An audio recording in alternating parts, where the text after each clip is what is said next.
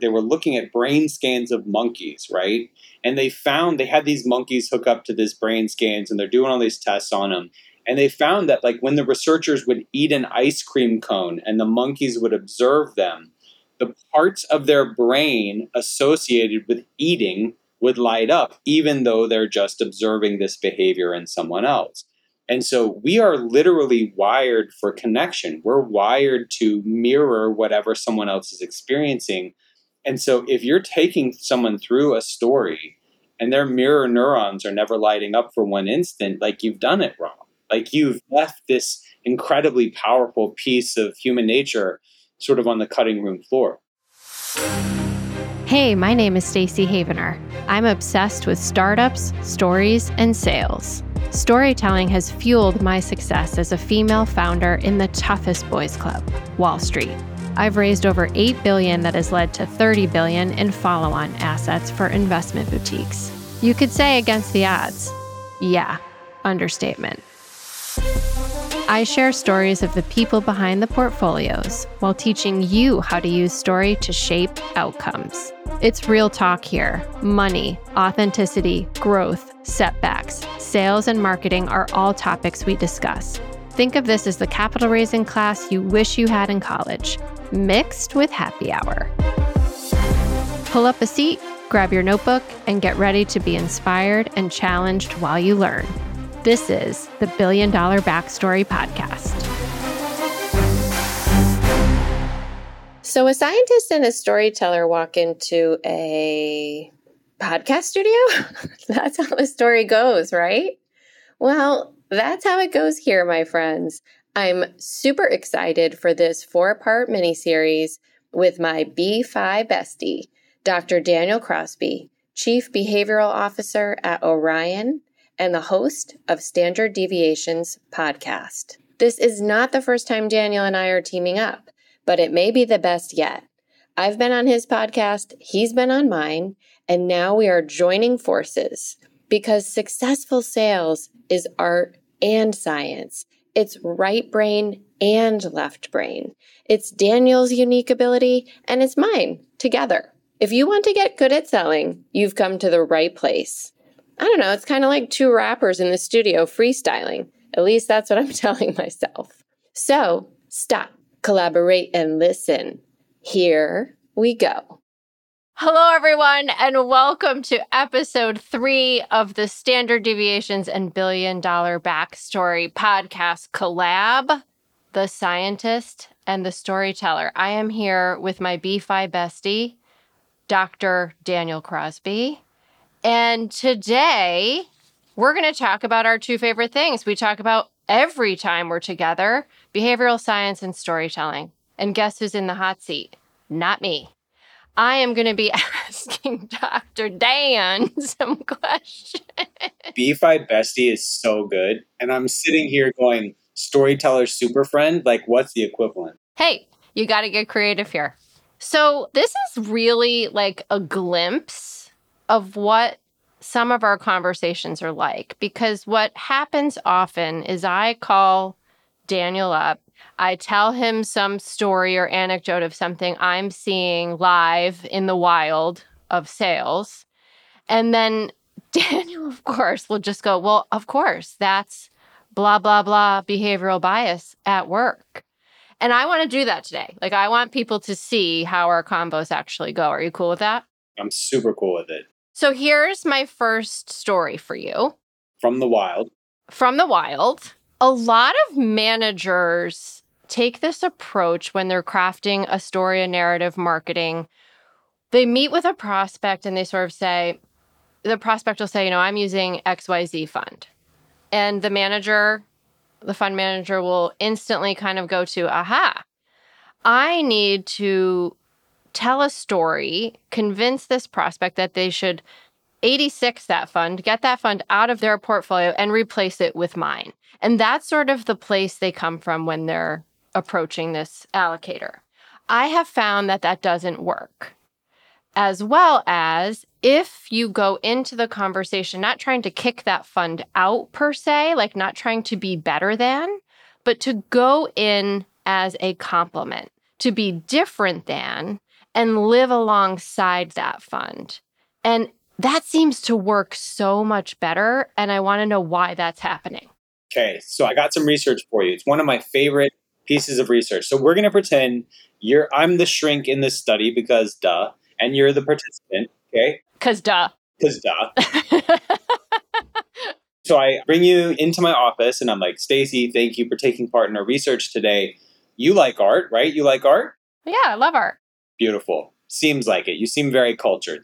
I present you with six pieces of impressionist artwork, right? And I say, okay, Stacy, easy job today. Rank these from your most preferred to your least preferred. Okay? Perfect. And you do that. I love this one. I hate this one. And then everything in the middle. And so I say, hey, thank you so much for participating in this study. As a reward, like as a little gift for your time, I'm going to get you a print of the one you like the most, and you can take it home and you can put it over your couch, right? So I run back to my, you know, to the back room and I come back and I'm wringing my hands and I go, Stacy, I'm, uh, oh, like, I'm so sorry. We're actually out of number one and number two. We're out of number five and number six. So we don't have the ones you really liked. We don't have the ones you really hated. All we have are these ones you didn't have like strong feelings about. Okay. Okay. So you go, okay, well, cool. Give me number three, right? Like, number three because your choice is between three and four. Okay, you take it home, you put it in your office, and I call you back two weeks later with some, you know, excuse. Hey, you know, my the computer burned down or whatever. Like we lost all the data, right? Okay. And I need you to come back and do this exercise again. And you're a nice person, and so you say, sure thing. Okay. So you come back and you rank these six again.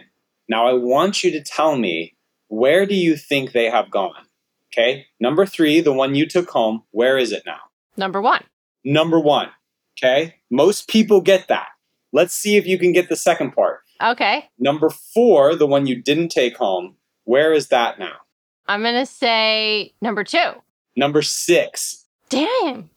Can you say that on a podcast? No, you can say that on a podcast. That's a PG 13. That's a PG 13 swear word. Okay. So most people do what you did, right? They say, okay, the one you took home is number one, the one you didn't take home. So understanding the mental process that went down. So think about this. At the end of the day, this was only a choice between number three and number four. The other ones are moot, they weren't really part of the consideration. So, two things happened when you chose number three. You made a choice and you built that choice up, right?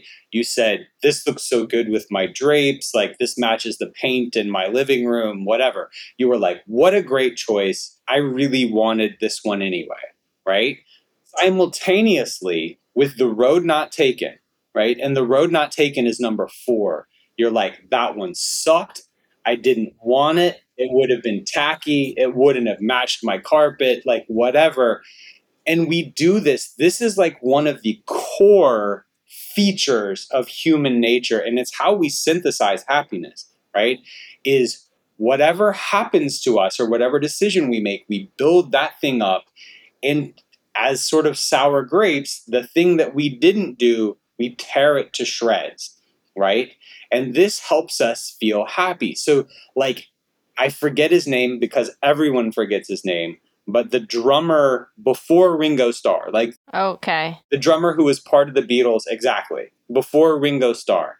When you talk to that guy and you say, "Hey, dude, you were almost one of the Beatles. Like you missed out on being in the Beatles," and he'll go, "Oh, my life is actually better." Like right, like I'm I'm glad I wasn't part of the Beatles. Like shut up, bro. Like you wish.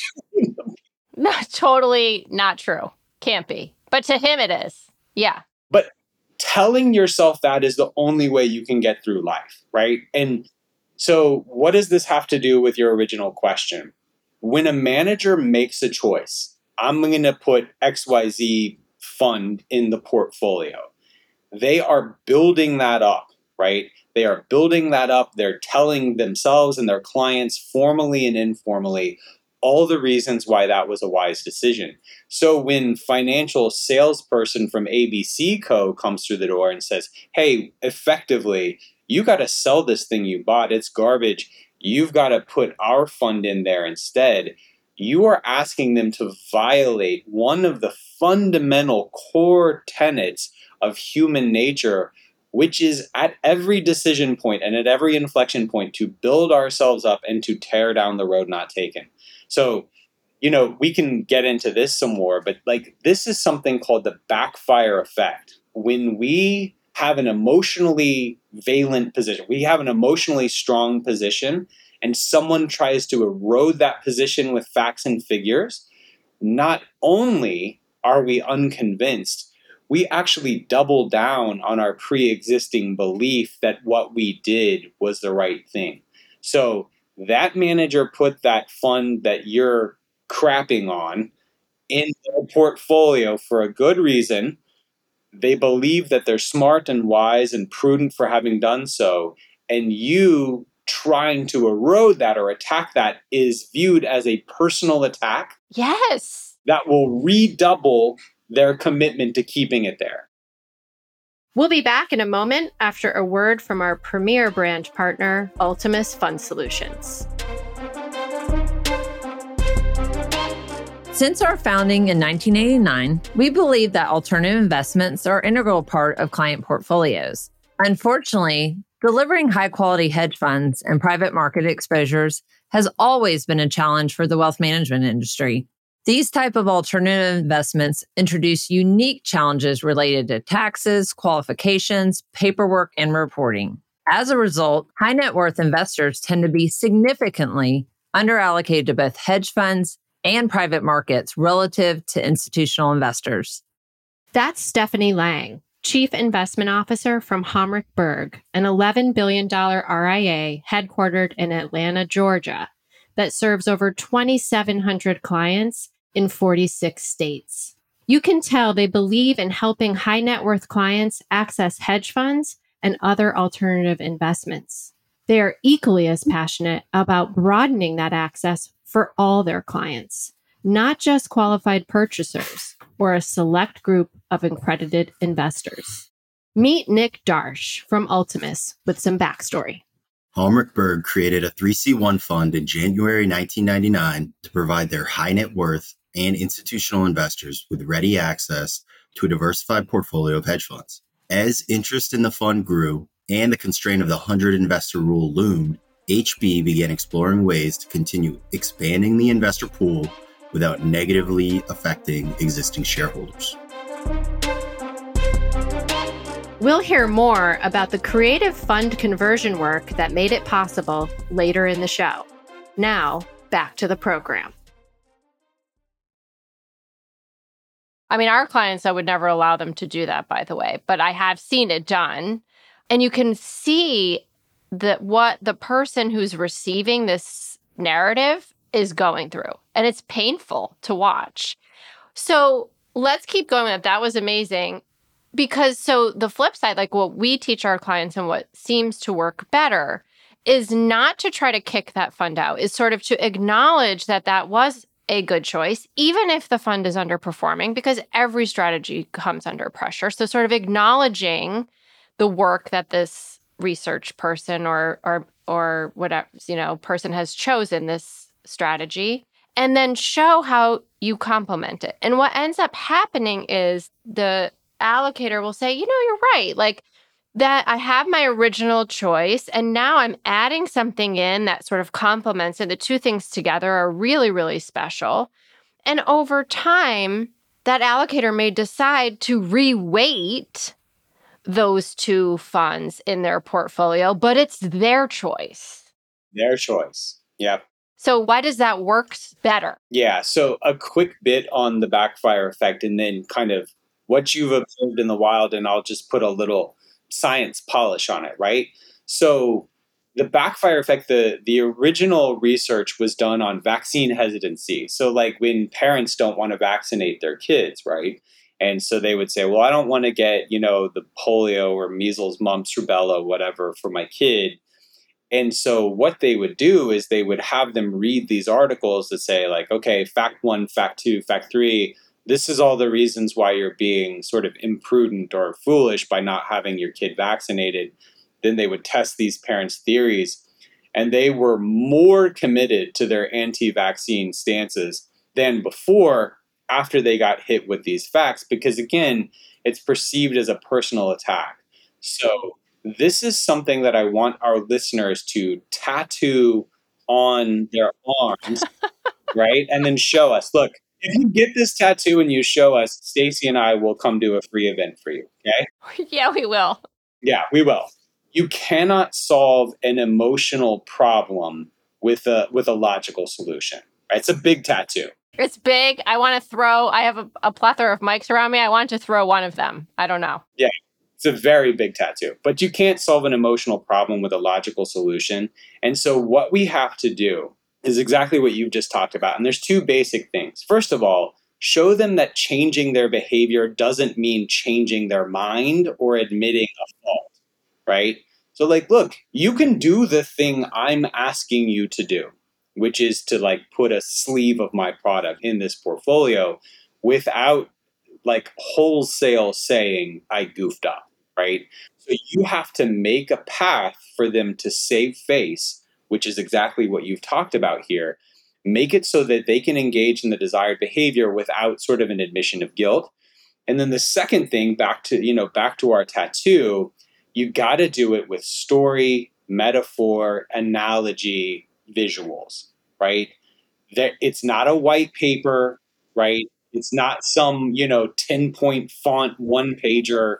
It's an emotional problem. You have to meet them at the level of emotion and you have to do it in a way that doesn't make them look foolish. That one Q&A right there was worth the price of this podcast, don't you think? Yeah. I was being accused of being low energy 15 minutes ago and here we are.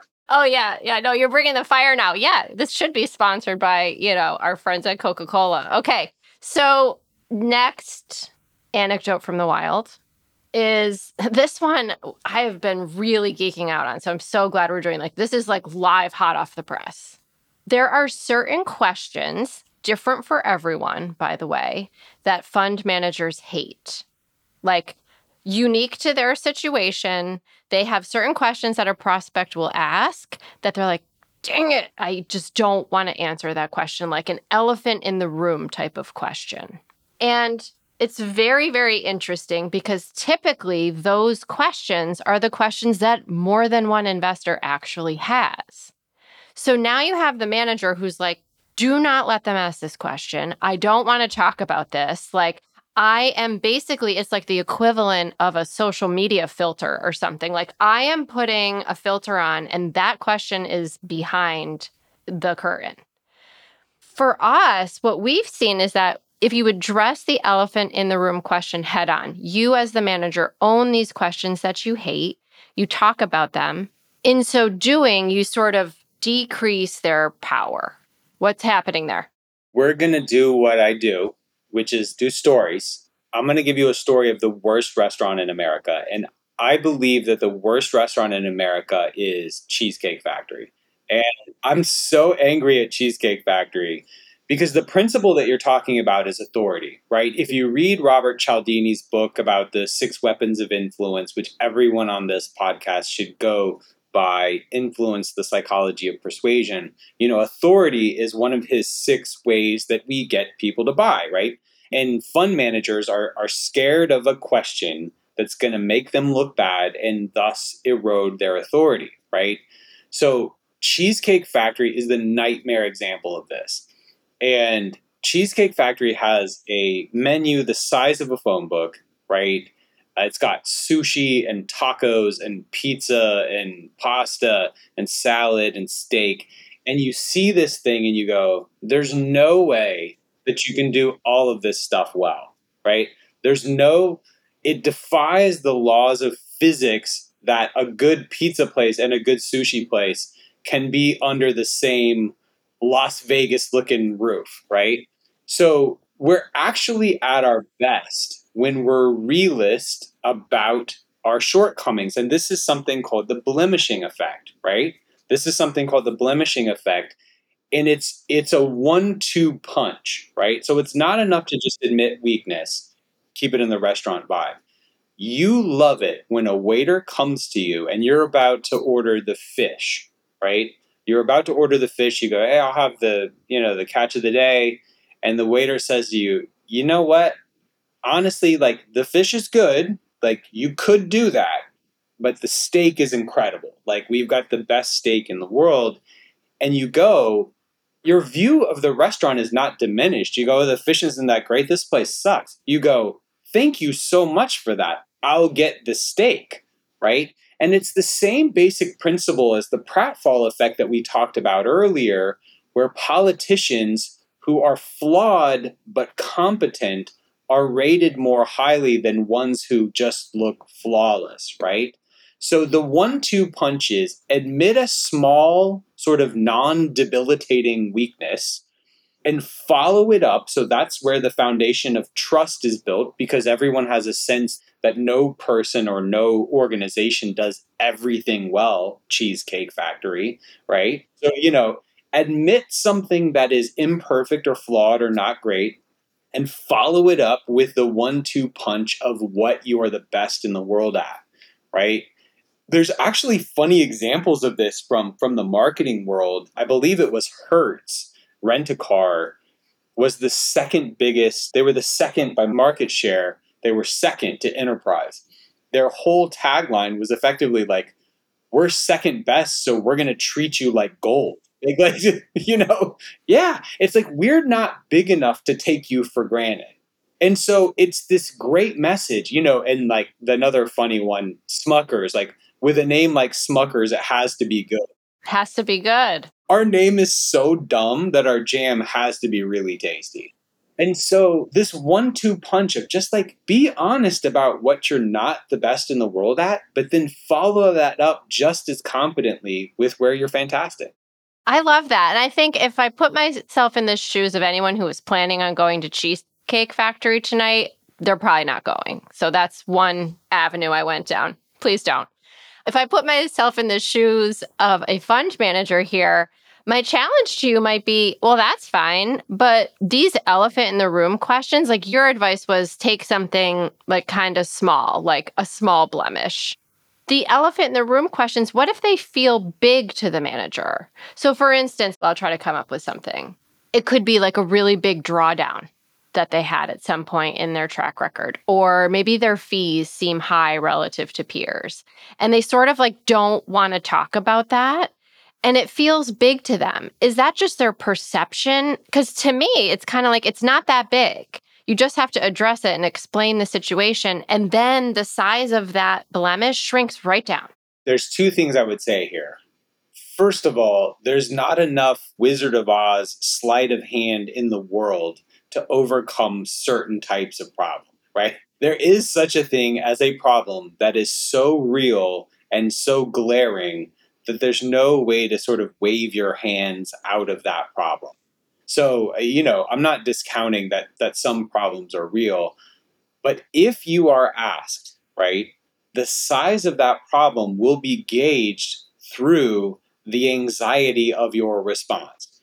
We've all had the experience of asking someone a question, one of these hard questions, and watching them dance and BS and stumble their way through a convoluted garbage answer where we go, oh, it's not only as bad as I thought, it's worse. yeah. And so you can't, you know, first of all, work to address those problems, but know that the size of the problem will be viewed through the lens of your response. And that if you can look them in the eye and shake their hand and give them a cogent, honest response, that problem will seem smaller than it did before. And if you if you give them a vague, evasive answer, they will assume that it's the tip of the problem iceberg. We'll be back in a moment after a word from our premier brand partner, Ultimus Fund Solutions. When we first launched our internal fund of funds as a limited partnership, it was a great option for us to be able to provide 100 of our accredited and qualified purchaser clients with access to a diversified portfolio of hedge fund strategies. However, fast forward to 2016, our firm had grown to manage over 4 billion and serve over a thousand clients of various sizes, accreditations, and tax situations. We still firmly believe that high quality hedge fund exposure is important to client portfolios.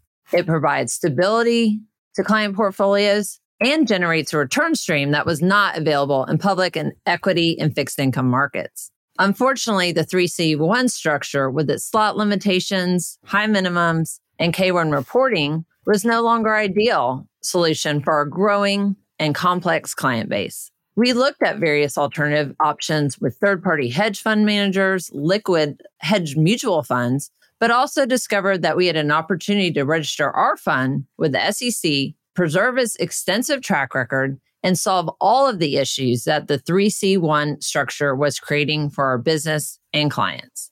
That's when we teamed up with Ultimus to begin the process of registering our legacy fund with the SEC and converting it to a tender offer fund.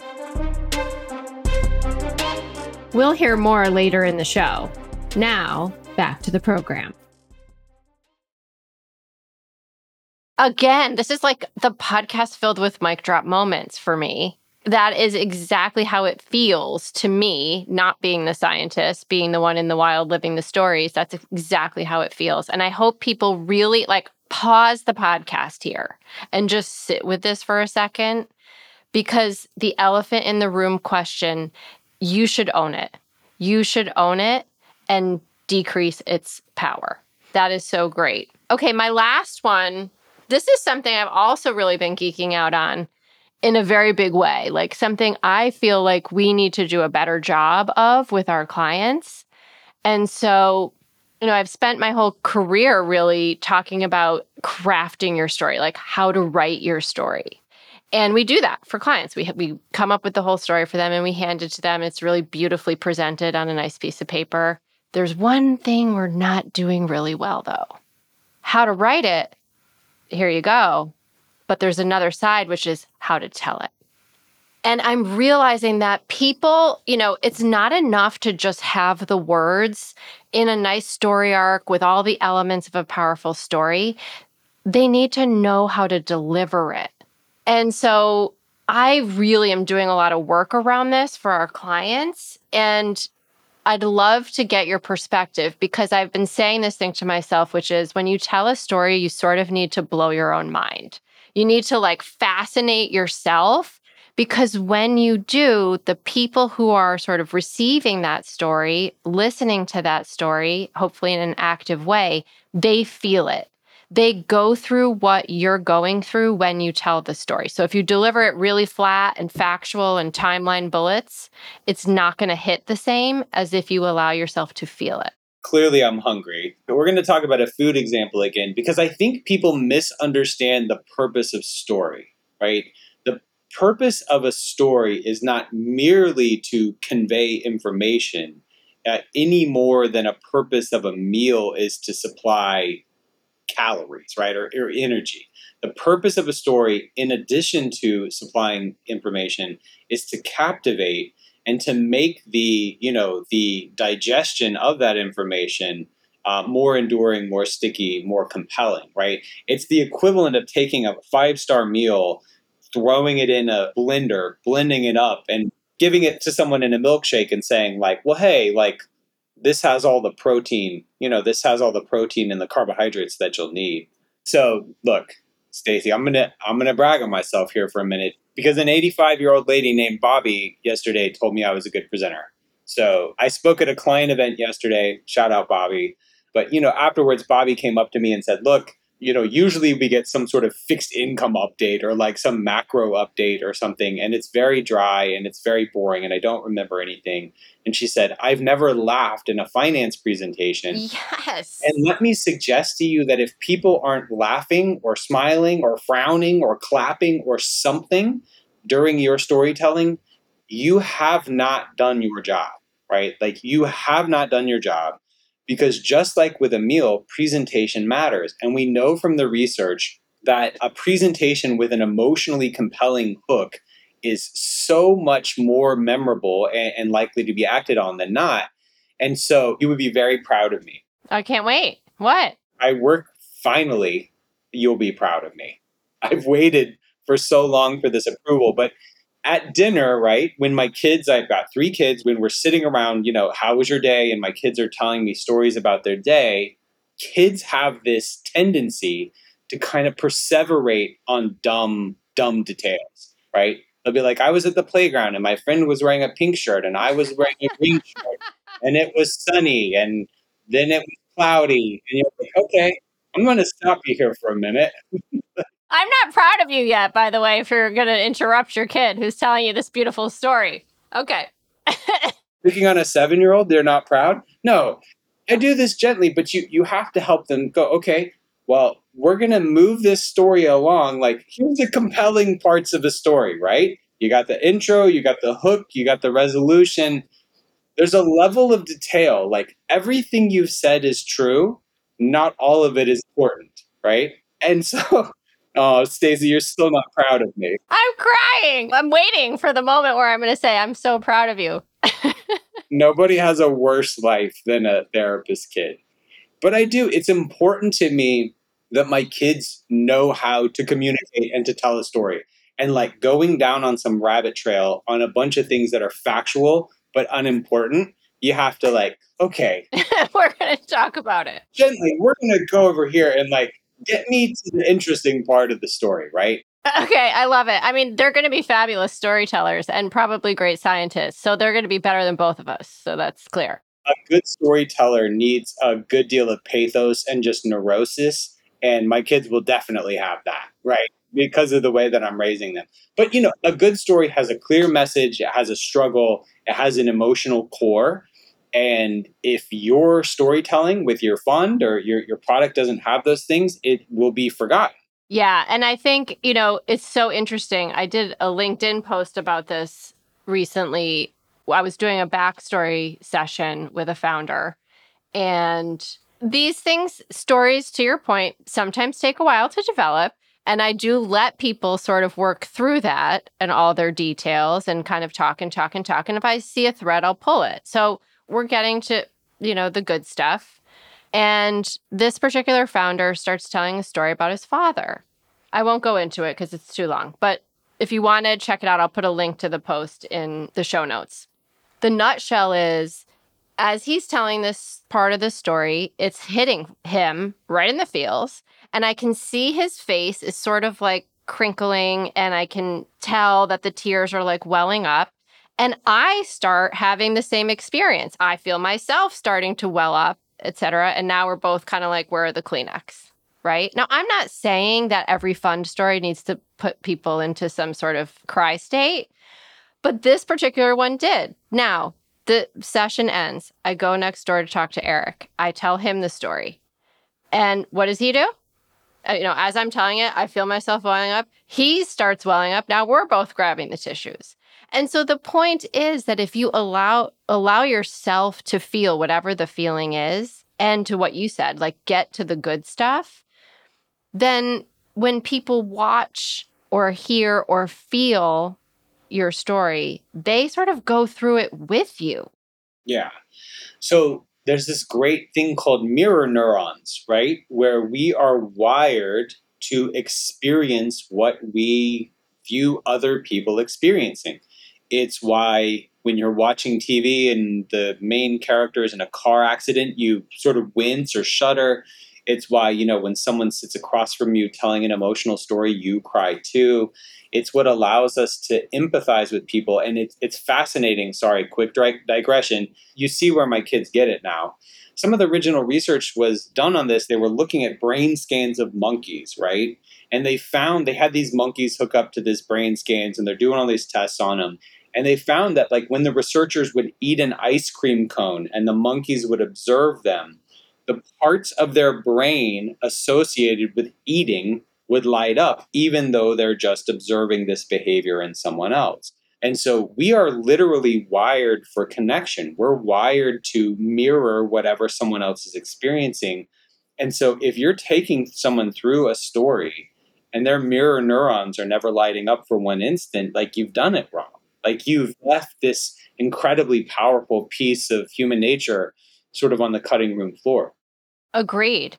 And I think it's also you really must be hungry. Yeah, ice cream now? Guy, I am hungry. Yeah, for real. Like the time of day. Next time, bring your breakfast to the podcast studio. It's fine. It's this idea, I think, that, and it probably goes back to a little bit of the authenticity and vulnerability, that here we sit you know, in this industry that is so intellectual and so cerebral and so smart. And we are slightly afraid to show another side of us. I think what happens then is we end up sort of aiming our story or our pitch at somebody's intellect, their head. And going back to something you said earlier, it's like that doesn't convert somebody. The shared experience and the heart is actually what engages first. And even when we coach fund managers with this, when when they sort of get into the spotlight and they instantly revert back to like I'm only operating in the intellect. And they it's right, they miss a huge opportunity. So those are my three anecdotes from the wild. This is what our conversations look like almost literally because also we've had tech glitches. I might have, you know, cussed here or there. You've been, you know, apparently starving. Starving. Starving and slightly grouchy. At 10:42 a.m. Yeah, I'm definitely on the guy with three kids eating schedule. It's like 5:30, 11 and 5 is let's be honest when I eat. Well, I mean, I think you should go have a snack. Is it snack time? 10:30? Yeah. It's snack time. 10:42. Can I just say we have one more episode left after this in our mini series. I'm going to be a little bit sad when it's over. Well, I'll be a lot sad. I'll be a lot sad. These have been fantastic, and we've actually gotten some really great feedback. So thank you to everyone who's followed along. Yes. So, okay, Daniel, I'm going to let you go snack it up. Um, snacks on snacks. Thanks for your brilliance. Thanks for uh, helping me, you know, sort of decipher what's happening in the wild with uh, what's happening in science. Well, thank you, for, as always, for your dispatches from the wild. I look forward to putting you on the hot seat in our last episode. Can't wait. If you know a fund manager or a founder in the investment world with a great story, drop a note to Stacy at stacyhavener.com and tell me about it. Till next time, I'm Stacy Havener. Thanks for listening. And now, a final word from our premier brand partner, Ultimus Fund Solutions. The conversion of Hallmark Berg's LP into an interval fund empowered them to grow the fund from 90 million to over 200 million and expand the reach from 100 investors to nearly 700 new investors and continues to grow today. By pursuing the conversion, Hallmark Berg was able to lower minimums to 25,000, welcome accredited investors in addition to qualified purchasers. The entire conversion process was highly efficient because Hallmark Berg chose to partner with Ultimus and other partners with a proven track record in this type of structure to structure product transition. The headlines are often too focused on new interval funds from pedigreed providers, this new fund from this cool big firm, etc. Maximizing a fund's potential through conversion can be powerful too, as we see in the story of Hallmark Berg. Traditional investment management and alternative investment management are converging. More retail investors are demanding access to non-correlated strategies in illiquid asset classes to complement or supplement public markets exposure. Interval and tender offer funds offer managers a flexible wrapper that combines many of the benefits of both 1940 Act and private fund structures. Interest in these products has increased significantly in the past decade, and we anticipate the volume of both new launches and structure conversions to continue well into the future.